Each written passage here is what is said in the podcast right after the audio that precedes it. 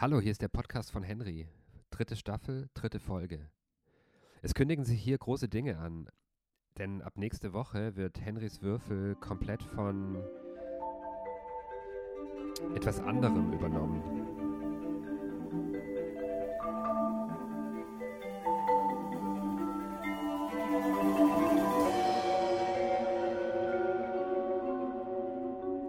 Das Auftauchen künstlicher Intelligenzen auf der Erde. Unzählige Theorien und Mythen ranken sich darum.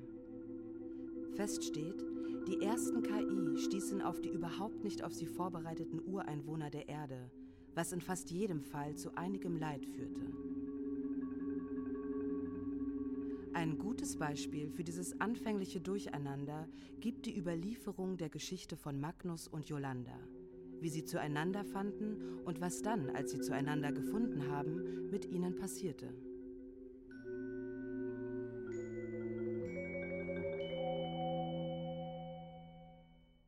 Wir gehen in Henrys Podcast äh, ein bisschen zurück und zwar in die letzte Folge der zweiten Staffel. Da sprachen wir kurz mit Stephen Walter vom Podium Festival Esslingen, Henrys Mutterschiff. Und der hatte uns da so etwas angekündigt, nämlich eine große Neuproduktion für Henry, also für das Format, das wir haben mit Henrys App. Ähm, ein, ein, ein komplett neues Werk. Das ist eine Trilogie ähm, von Manuel Durao, dem jungen Komponisten aus Portugal und einem Schriftsteller Daniel Schmidt aus Leipzig. Und die haben ein Werk geschaffen, das äh, komplett für das Henry-Format, also für den Würfel, den, den ihr in der, in der App seht, ähm, entwickelt hat. Sprich, da spielen viele Medien zusammen, um eine Geschichte zu erzählen über drei Episoden. Ähm, wirklich ein ganz neues, ja, künstlerisches Format für das Digitale. Opus Magnus heißt das.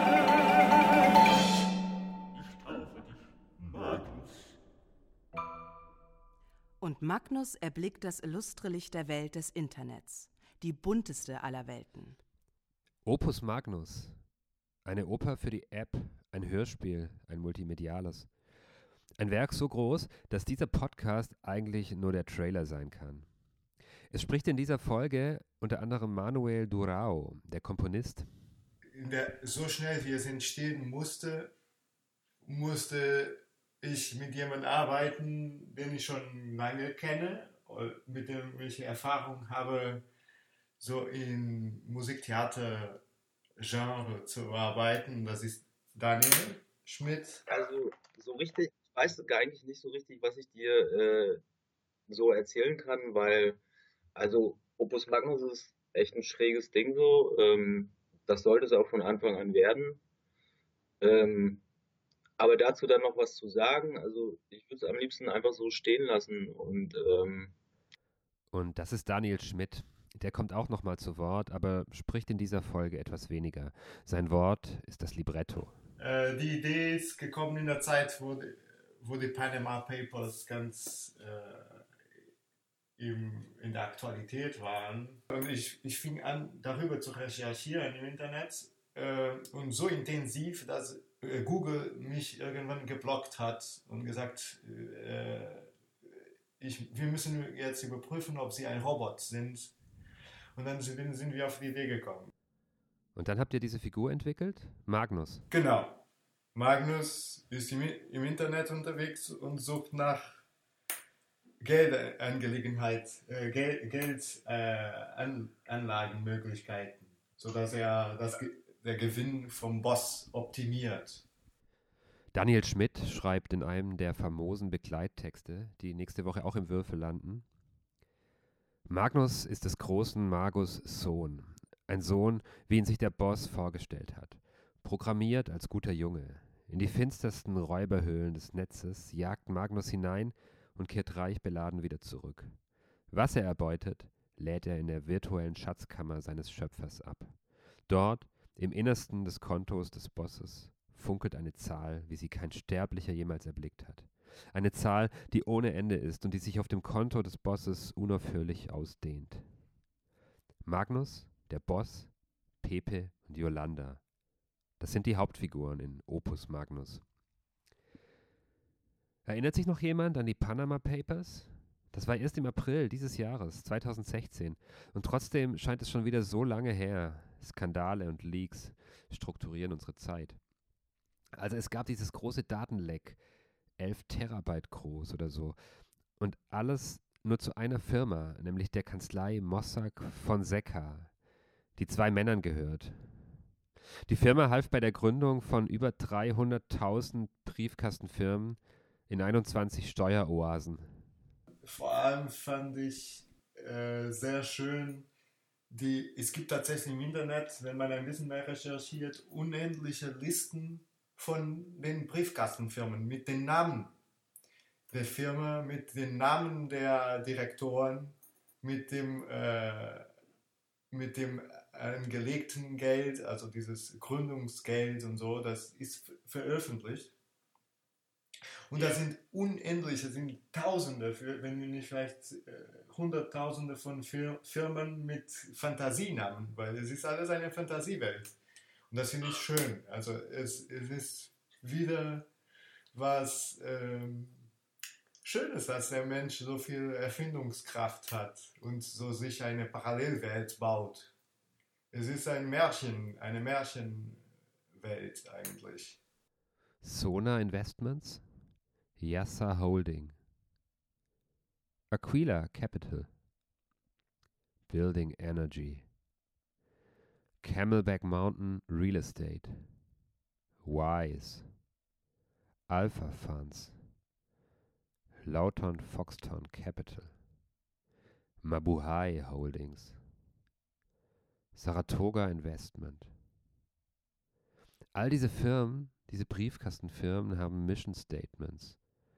Alle versuchen ihre Arbeit an irgendwelche Herausforderungen anzudocken, um glaubwürdig zu wirken. Manchmal sind das sogar Herausforderungen für das Gesamtwohl der Menschheit. Sie sprechen von Energie, Umwelt, Gesundheit. Und das ist bei der Paradise Holding in Opus Magnus nicht anders. Gut, vielleicht ist es ein bisschen intensiver.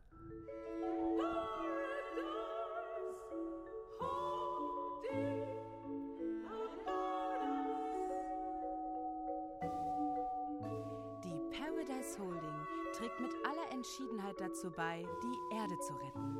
Wir helfen der Menschheit mit wichtigen Informationen, dieses größte Projekt des dritten Jahrtausends zu realisieren.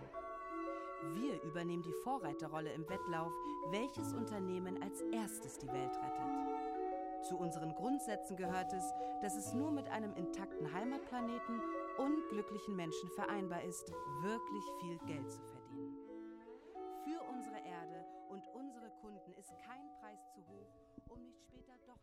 Paradise Holding geht nächste Woche auch an den Start und ein Unternehmen, ein Scheinunternehmen, egal, eine Wesenheit mit ihren Ambitionen verlässt natürlich die Wände des Würfels, auch Henrys Würfels, also watch out. In Wirklichkeit geht es zumindest in dem, was die Panama Papers offenbart haben, oft genug auch um Steuervermeidung, legal oder illegal, um Geldwäschedelikte, um den Bruch von UN-Sanktionen oder nationalen Sanktionen gegen gewisse Länder sowie andere Straftaten durch die Kunden von Mossack Fonseca. Eine wichtige Sache für so Briefkastenfirmen sind Scheindirektoren oder Scheindirektorinnen, denn eine Firma braucht ein Oberhaupt, die den wahren Strippenzieher im Hintergrund lässt oder es, ich glaube, es ist tatsächlich eine wahre Geschichte, dass eine Putzfrau irgendwo tatsächlich äh, Direktorin von mehreren Briefkastenfirmen gewesen ist. Ein kleines, sauberes Büro, in dem Yolanda putzt. Sie ist Putzkraft und Direktorin des Büros in einer Person, gewissenhaft und gründlich. Ihre Spezialität ist das Verkehren schmutziger Zustände in ihr Gegenteil, lupenreine Sauberkeit.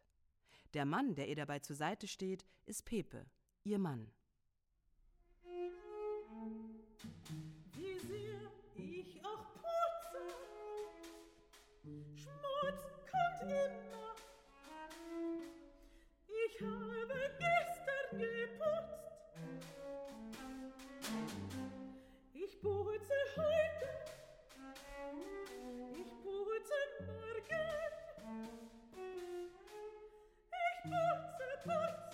Yolanda de Alvarez Cinco Ciudad und die Männer, die sie ausnutzen. Gibt es eigentlich in Opus Magnus irgendeinen, der sie nicht ausnutzt? Wir werden es erfahren. Daniel hatte von Anfang an mir immer gesagt, er stellt sich alles sehr dunkel vor. Und äh, das ist mir gar nicht gelungen, äh, es dunkel zu machen. Das liegt vielleicht schon erstmal an die Besetzung. Äh, die Besetzung mit dem, mit dem Schlagzeug das, äh, und die, das Cello ist, hat doch so eine, ist doch ziemlich, die Töne sind schon tendenziell ziemlich hoch, es ist hell, es ist äh, durchsichtig alles. Kein Fleck, reinige das.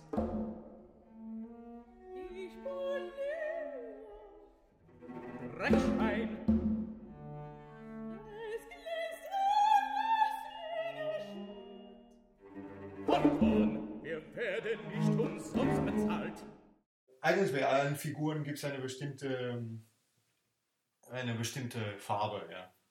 Die ist äh, durchgängig. Äh, Nur der Boss, der Boss ähm, ist ein bisschen anders, denn der Boss ist der Wurzel des Ganzen. Deswegen äh, ist der, hat er eine andere Art von Musik.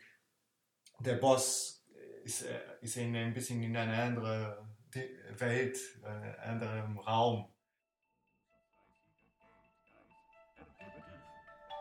Der Bursche mache Geschäfte, große Geschäfte, sein Bruder ist rechtlich. Sein Schritt folge dem Geld, hängt an seiner Fährte, stöbere es auf in seinen Verstecken. Jage, zähme es, vermehre es, bringe es mir, deinem Meister. Der Boss in seiner eigenen Welt hat auch eine eigene Art von Stimme. Hier arbeitet das Hörspiel mit den Möglichkeiten des Studios. Was ihr gerade gehört habt, war äh, ein Effekt der Tonhöhenänderung, also Pitch Shifting. Andere Sachen, die in diesem virtuellen Raum entstanden sind, sind die Overdubs, also Stimmen, die mehrfach aufgenommen wurden und dann übereinander ähm, gelegt wurden, zeitgleich erklingen. Wie hier die von Lea Trommelschlager, gerade eben, haben wir es schon gehört. Paradise Holding.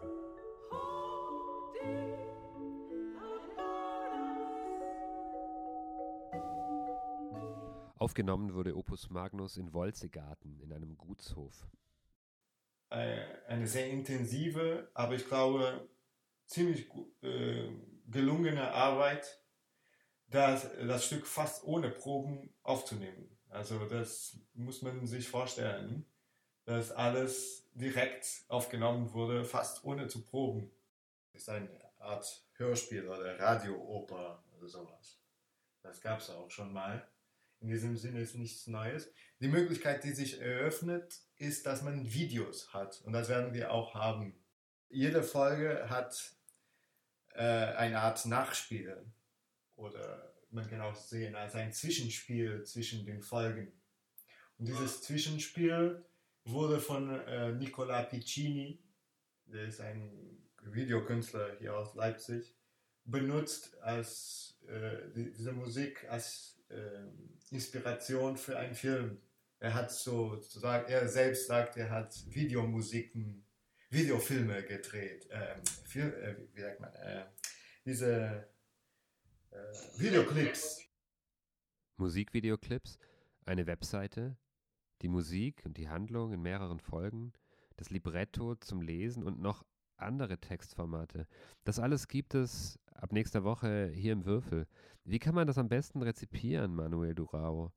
Vielleicht noch eine Empfehlung an die Hörer? Ich finde es nur schön, wenn die, die Zuhörer den Text mitverfolgen. Weil ich glaube, vieles geht äh, verloren von dem Text, wenn man ihn nicht mitliest. Also das würde ich empfehlen. Das, ich glaube, das macht mehr Spaß. Hier nochmal Daniel Schmidt, der Librettist. Ich glaube, nicht nur mir geht das so, sondern auch Manuel und Nicola, der die Videos macht. Äh, wir sind so voll davon gewesen, haben so viel damit um die Ohren gehabt. Es gab so viel zu tun, nach Wolzegarten fahren, Sprecher organisieren, Schauspieler rankriegen. So dass ich, dass wir eigentlich, glaube ich, ziemlich leer sind, was diese ganze Opus Magnus. Das ist jetzt alles da drin, da steckt da alles drin, das hört man auch, das ist voll, das ist ähm, dicht. weil da einfach ein Dreivierteljahr drin steckt, intensiv. Die Arbeit am Ende, dieser Henry-Podcast am Ende, Daniel Schmidt leer, aber der Würfel wird nächste Woche erbeben und erzittern. Schaltet ein, lasst es strömen und kommt mit in die Welt von Magnus, Yolanda, dem Boss und Pepe. Nächste Woche bei Henry, Opus Magnus, erster Teil.